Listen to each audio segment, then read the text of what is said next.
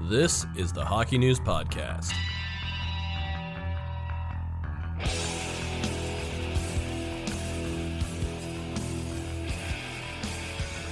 Hello, everybody. It's senior writer Matt Larkin here. Welcome to the Hockey News Fantasy Podcast. As you can see, looking at me here, I'm not in the studio. I'm not even in Toronto. I am in Ottawa in a hotel room. This is my hometown, by the way, born here. Uh, what am I doing in Ottawa? You'll have to find out. It's an exciting reason, but I'm not going to tell you just yet. But while I'm about to wait for an assignment to take place, I have time to talk a little fantasy. I got a bunch of questions from you. But before we get to those questions, we're going to start with my recommendations for pickups shallow leagues, medium leagues, and deep leagues. Shallow league pickup, this is a pretty obvious one, but again, maybe not because this person is available in 66% of leagues, Oliver Bjorkstrand. I did talk about him a bit on our main podcast this week nine goals in a six game stretch, absolutely on fire. And as I said on our main podcast, if you look into the nuts and bolts, the under the hood, under the hood numbers, the shooting percentage is sustainable. The shot rate is the best of his career. So it doesn't look like a fluky hot streak. It's not one of those, as I said in the main podcast, it's not like a William Karlsson where there's a regression coming, you know, the next year. I feel like this is a real breakout happening for Oliver Bjorkstrand. So I'm not saying he's going to score more than a goal per game the rest of the year, but he might score at the rate of a 35 40 goal scorer the rest of the season, and that's useful on any roster, including a shallow league roster. So I say pick up Oliver Bjorkstrand. He's available in many leagues, but I think he's actually useful in pretty much any size league right now, including shallow. Medium league pickup. Uh, Zach Hyman. So he's actually available in 80% of leagues right now, which suggests that he should be a deep league ad, but I think he's actually potentially useful in medium leagues too, because if you look at his, I have some numbers here, his past 15 games, eight goals, 16 points. If your league counts plus minus, he's plus 11. He's been an even strength monster. And why is that happening? We know the reason, of course. If you're watching the Leafs, which, you know, obviously they're on a lot, or we're at the games a lot in Toronto, he's playing with Auston Matthews and Mitch Marner. So we know, especially under Sheldon Keefe, he tends to play stars more, which means that Hyman's even, you know, he's on second power play unit. He's not getting a lot of time. But if you're okay with that, he's still a pretty good depth ad uh, because he's just such a beast at even strength. And you might get the odd power play look on the second unit from him. But either way, it's still very useful, especially leagues that count plus minus. So that's someone I think in most leagues you could use him as a, you know even your last forward. And and Hyman plays you know he plays with a little bit of sandpaper. He's going to get you some hits too. Uh, deep league ad. So this one is pretty interesting. Mark Borwicki, or Borviek, Borowiecki. I, I, can never pronounce his name correctly. It's one of those names you never say out loud very often unless you're in Ottawa. He's available in 62% of leagues. He's not the guy that you associate with being picked up in many hockey pools, but he's having he's having an absolute career year. Career highs in ice time, career highs in shots, and tracking for career high in hits right up there. If he's not leading the league in hits, he's right near the top. He's already, I believe, set a career high in blocks. And he's someone who, again, he might, you know, he's, he's been very valuable to the Ottawa Senators. You don't associate him with being a, a major fantasy sports commodity, but if you're in a volume league and a lot of hockey pools have changed their stat categories and you're counting your hits and your blocks and stuff like that. He at this point has become someone I think is rosterable. Uh, I even had him and traded him for a pick in my keeper league. He had trade value in a keeper league. That's that's how much his value has changed. And I think it's more the product of the changing formats of pools, where a few years ago leagues wouldn't have counted all those categories, but now they do. So this is someone who I think you can actually pick up to fill out your roster if you're just trying to address and sort of monopolize certain categories, namely hits, of course let's get to some questions. Uh, we got a lot of good ones this week. I'm proud of everybody for asking really good questions. Borderline stumpers. First one is from a regular that I always struggle to pronounce his name, but it's Vith Vijay. And I feel like most of the time I get it right, but once in a while I get it wrong. I'm sure he'll let me know if I did it right. Uh, and the question is at this point in the season, would you consider dropping Sergei Bobrovsky and adding Elvis Merzlikins? And there's a, there's a follow up question from at 76 Swanson that kind of pertains to this. So I'm going to kind of address them together. The other question is what will happen when Korpisalo gets healthy again in Columbus? Well, it's a difficult question because obviously Merzlikins, something special seems to be happening there. And if he stays hot, Columbus is going to ride him. He's gotten them back into the playoff race, but Korpisalo was playing quite well. Also, I mean, he was good enough to get to be the All Star representative for his team. Uh, and so I still see it as a situation where John Tortorella is going to ride the hot hand. Uh, so if Merzlikins happens to cool off right around the time Korpisalo is ready to come back, then if you were to trade, for example, Merzlikins for Bobrovsky, you know, Bobrovsky, the money talks. $10 million, they're not going to give up on him partway through the season and take away his starting job, no matter what. So, whereas if Merzlikins, that could happen. Merzlikins could turn back into a pumpkin, and a month from now, Korpisalo has a job back, or whatever, depending on Korpisalo's exact timeline. Uh, whereas Bobrovsky, in his last four starts, he's won all four, 922 save percentage. And for some guys, that's just a mini blip might not mean anything, but for a guy like Sergei Bobrovsky, who's been terrible all season, let's face it, when he has a mini run like that, it's significant because maybe it's a sign that he's waking up. So because of that, if you're thinking of making that swap, Bobrovsky for Merzlikins, it can't be a one for one. It can. It's different if it's someone offering you a trade where you get Merzlikins and you know another decent player for Bobrovsky, but a straight up drop, there's too much risk you could it could actually cost you your season. You drop Bobrovsky and he gets hot and returns to being himself in the second half, and then Merzlikins goes cold, loses the job back to Korpisalo, and then you have really hurt your team. So I, would say don't do it. Uh, next question is from Aiden Duggan or Duggan. With Artemi Panarin leading the league in secondary assists, I'd assume his production should probably dip. Should I sell high on him? Well, that's a tough one. Yes, when the guy is loading up on secondary assists, there's sometimes a luck element there. But it's not like Artemi Panarin is not getting primary assists. In that same category, five on five per 60 minutes, he's 13th in the league in primary assists. So he's been fantastic any way you slice it. Uh, I still think there's uh, risk could be too strong a word, but there's potential for a slight regression. And when I say regression, I mean maybe back to being only an 85 point caliber player. So maybe he's he's only a point per game the rest of the season. Um, maybe there's a slight regression in the assists, sure, but it's also because uh, the, the player that he spent the most time with this season, clicked the most with, Ryan Strome, restricted free agent uh, this coming summer. And while it's possible the Rangers are going to trade Chris Kreider, sometimes you are seeing Ryan Strome's name pop up in trade talks as well. So you never know. If they decide to keep Kreider, they also have to re sign Tony DeAngelo. So maybe Strome ends up getting traded. It's still possible. Uh, so and if you look at Kreider as well, even from a power play perspective, the Rangers are still likely to be sellers, even though they've been better than expected overall this season. I think they're going to be sellers. Uh, and it's possible that Panarin just has weaker company by this time uh, at the end of February, right? So that would be a reason to, I guess you could consider selling high, but I'm saying only if it's for an elite player. If somebody's offering you a, you know, a David Pastrnak or someone who's in the same tier, but maybe even slightly better. Someone overpaying, maybe a Rangers fan, whatever it is. But I wouldn't trip over myself to sell Panarin. He's going to be good no matter what. This, this question is from Eldon King. Which players on the trade board will see the biggest boost in fantasy value to finish the season? It's one of my favorite things to do in pools is sort of speculate on guys that you think are going to get moved if they're you know pending unrestricted free agents on bad teams, and they can suddenly if you if you kind of get them early, sometimes they've been dropped, you can scoop them up and, and then they go on a big run. I remember doing it. Uh, I did it with Chris Kunitz when he got the year he got traded to the Penguins, and he was like a point per game player I think down the stretch that year. Uh, so there, there are a few names that I have my eye on. Um, the, the, one big one is Tyler Toffoli because Toffoli, we know he is a natural goal scorer, but even when he was at his best, he was playing on some teams that were very defensively uh, just kind of lockdown teams. The offense was not their game, uh, and we didn't necessarily ever see him get a chance to truly spread his wings, even when he was playing on that 70s line. That was when he was at his best. Uh, now, of course, he's playing on some bad teams that have really been stripped down. They're currently rebuilding. So Toffoli's a guy that if you suddenly have him land on a contender, whether it's Boston or Pittsburgh, who knows what, who could be Edmonton, and you drop him into a, a, situation where he's playing with elite players and a much more offensive system, you might see a version of him that we've never gotten to experience before. Uh, so that's a name that I really have my eye on. The other name is, of course, Jason Zucker. It seems like he's popping up in trade rumors nonstop every day. Uh, and Zucker is someone that we know. It's it's it's been out there for at least a month, probably more. Well, actually more because it was even rumored in the summer uh, that it was close to happening.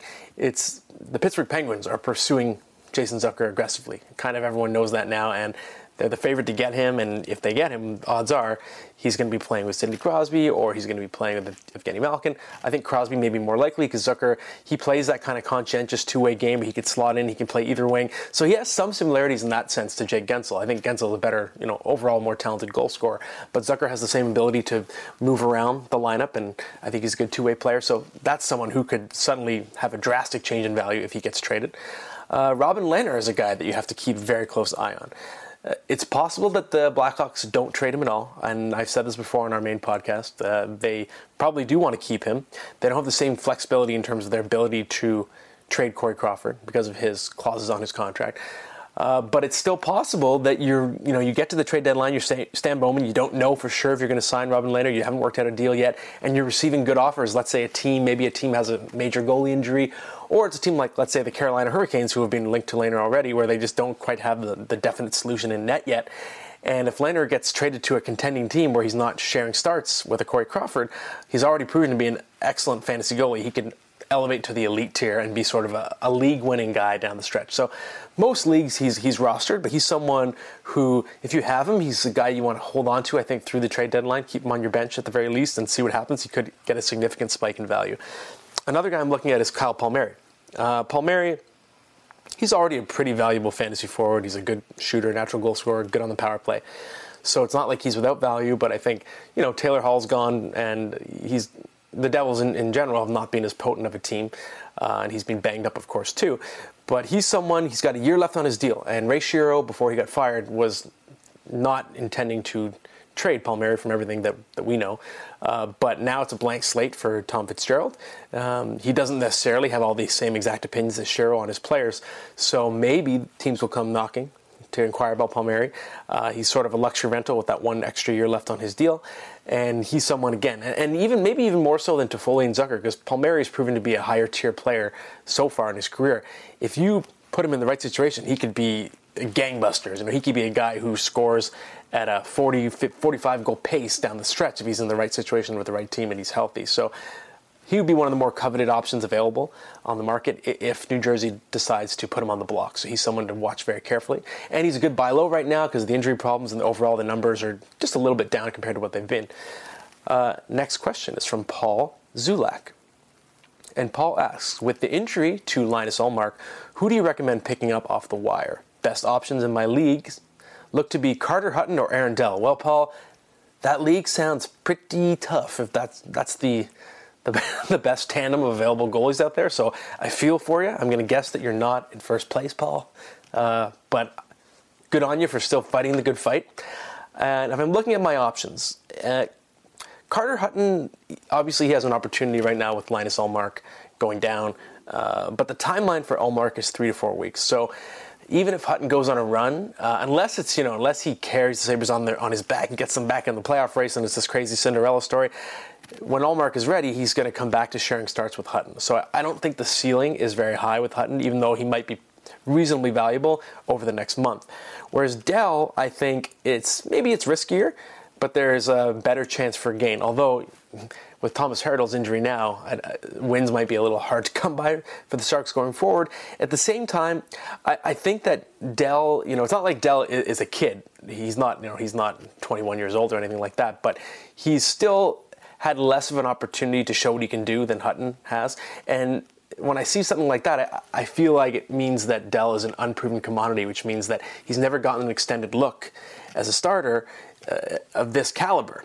And I think that means that there's more ceiling to work with. We don't exactly know what he's capable of if given more runway. And it does seem like he's starting to snatch the net away from Martin Jones. And I think in that case, if Aaron Dell continues to outplay Martin Jones, Aaron Dell might just have the job. Whereas Carter Hutton doesn't, doesn't necessarily win the job in Buffalo no matter how well he plays because Ullmark isn't going away. So based on that, I would go with Aaron Dell. But good luck to you, Paul, because it does sound like things are tough for you in that league. Next question is from Colton Newdorf. What a name! He sounds like sounds like a, a defenseman that's playing college hockey in Minnesota or something. I'm going like WHL prospect. Yeah, oh yeah, for sure. Yeah, Steven says WHL prospect. Absolutely, hot pick in the Bantam draft. Shout out to Ryan Kennedy. Uh, and Colton says, is it worth it to drop Timo Meier in shallow leagues? Is it realistic to try and trade him or keep him? Well, again, with Hertl out, you know, all the talent around Meier is is weakening because, of course, you know, Logan Couture's been out and Joe Pavelski, and I know, uh, you know, Couture's a center as well, but I'm just talking about the effect on the entire lineup and the power play and just the overall personnel. Um, I, I would still consider holding Timo Meier unless you see a replacement that's that's very appealing. Like if you're if you're just considering dropping him and kind of aimlessly looking and not knowing who you're going to pick up, that's one story. If there's a guy, let's say Oliver Bjorkstrand is out there right now, and you're like, oh, maybe should I drop Meier? That's an example of something I would consider doing because even though I'm a big Meier fan and, and in keeper leagues I'd be absolutely holding on to him, what makes me nervous is uh, he's not showing signs of, oh, his shooting percentage is really down. It's been an unlucky season. His shooting percentage is actually career high. His ice time is career high. He's shooting the puck a lot less. And last year, his shot rate, all of her, all of his like five and five, his per 60 numbers were so good. I was predicting a monster breakout for him. I thought he was going to score 40 goals this year. So he's been a, a big disappointment in my opinion. Um, but what makes me nervous, just about this season, I, I, not long term, but this season, I think he's shown signs that he's just regressed overall in his game. It's not a luck situation. So it's possible that this just goes down as a, a, a step backward for him, and maybe he's going to be a good buy low next year in drafts. But um, overall, I, I, don't think it's sacrilege to drop him, but just I would say make sure you're dropping him for a legitimately appealing pickup, not just aimlessly dropping him. Little sip of water break here. Next question is from David Hine. And David says, it's somewhat of a fantasy question. Okay, somewhat. It'll, it'll do. Zack Kassian signed a new deal at Edmonton. But do you see the Oilers acquiring someone either at the deadline or the summer that could force him out of the top six? That would drastically change his value, I believe. Well, from a fantasy perspective, I'm not too worried, especially this year, for a couple of reasons. One, the Oilers have really found something with Cash in terms of his role. He's basically been Tom Wilson, honestly. His numbers are pretty similar to Tom Wilson. He's doing a lot of the same things as Tom Wilson this year, similar style of play, similar build, uh, and he's sort of doing the equivalent of what Tom Wilson does when he plays on the big line with Ovechkin as well. And I don't think you want to mess with that. It's been a really nice fit, and you know, McDavid's leading the league in scoring, so it's not like Kassian's dragging down McDavid. Kassian's having a career year. Uh, and I do think the Oilers are pursuing a forward, and at least the, the scuttlebutt that we've seen around the league and that I've read and heard is that they want a right shot forward. Uh, but that doesn't necessarily mean it's someone to play in the first line because the first line is working out really well. What the Oilers might be pursuing is someone to augment the second line. I don't know if you want to mess with what ain't broke when it comes to Kassian. And the good thing is in fantasy leagues, because Kassian is doing other good things, you know, he gets a lot of hits, and if your league counts penalty minutes, that kind of stuff, it's not like Kassian has to fill the net to be valuable, which again is very similar to Tom Wilson. You could get five, ten goals the rest of the year from Kassian, but he's also providing hits. He's still going to be valuable in your league. He's still going to be a guy you're going to want to roster in any league counts hits. So I'm not overly worried. Maybe in the summer, sure, they reevaluate things, but I just think they've found some good chemistry there, and I don't know if they're going to want to mess it up. This question is from Jeff Veda. John Carlson has been solid all year, but now I think he's really starting to slow down. I already have Cale Makar, Chris Letang, Aaron Ekblad, Erik Karlsson on D. This sounds like a pretty shallow league, Jeff, but or, or your team is stacked. Bad idea to trade Carlson. I could use a ringer, but I enjoy the five man D unit in case of injuries.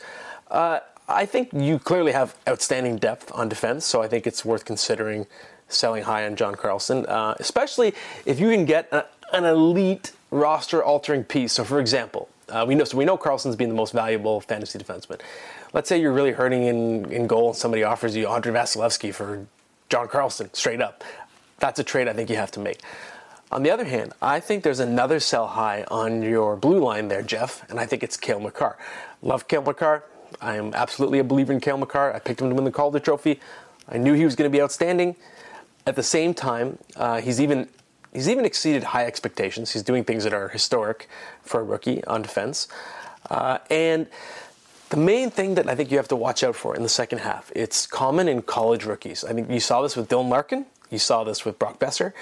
Uh, the schedule in the NCAA is very different, and the games are sort of stacked close together. You get a lot of time to work out during the week, and you don't play nearly as many games. You play, I think it's like something in the 35 game range, depending on the school.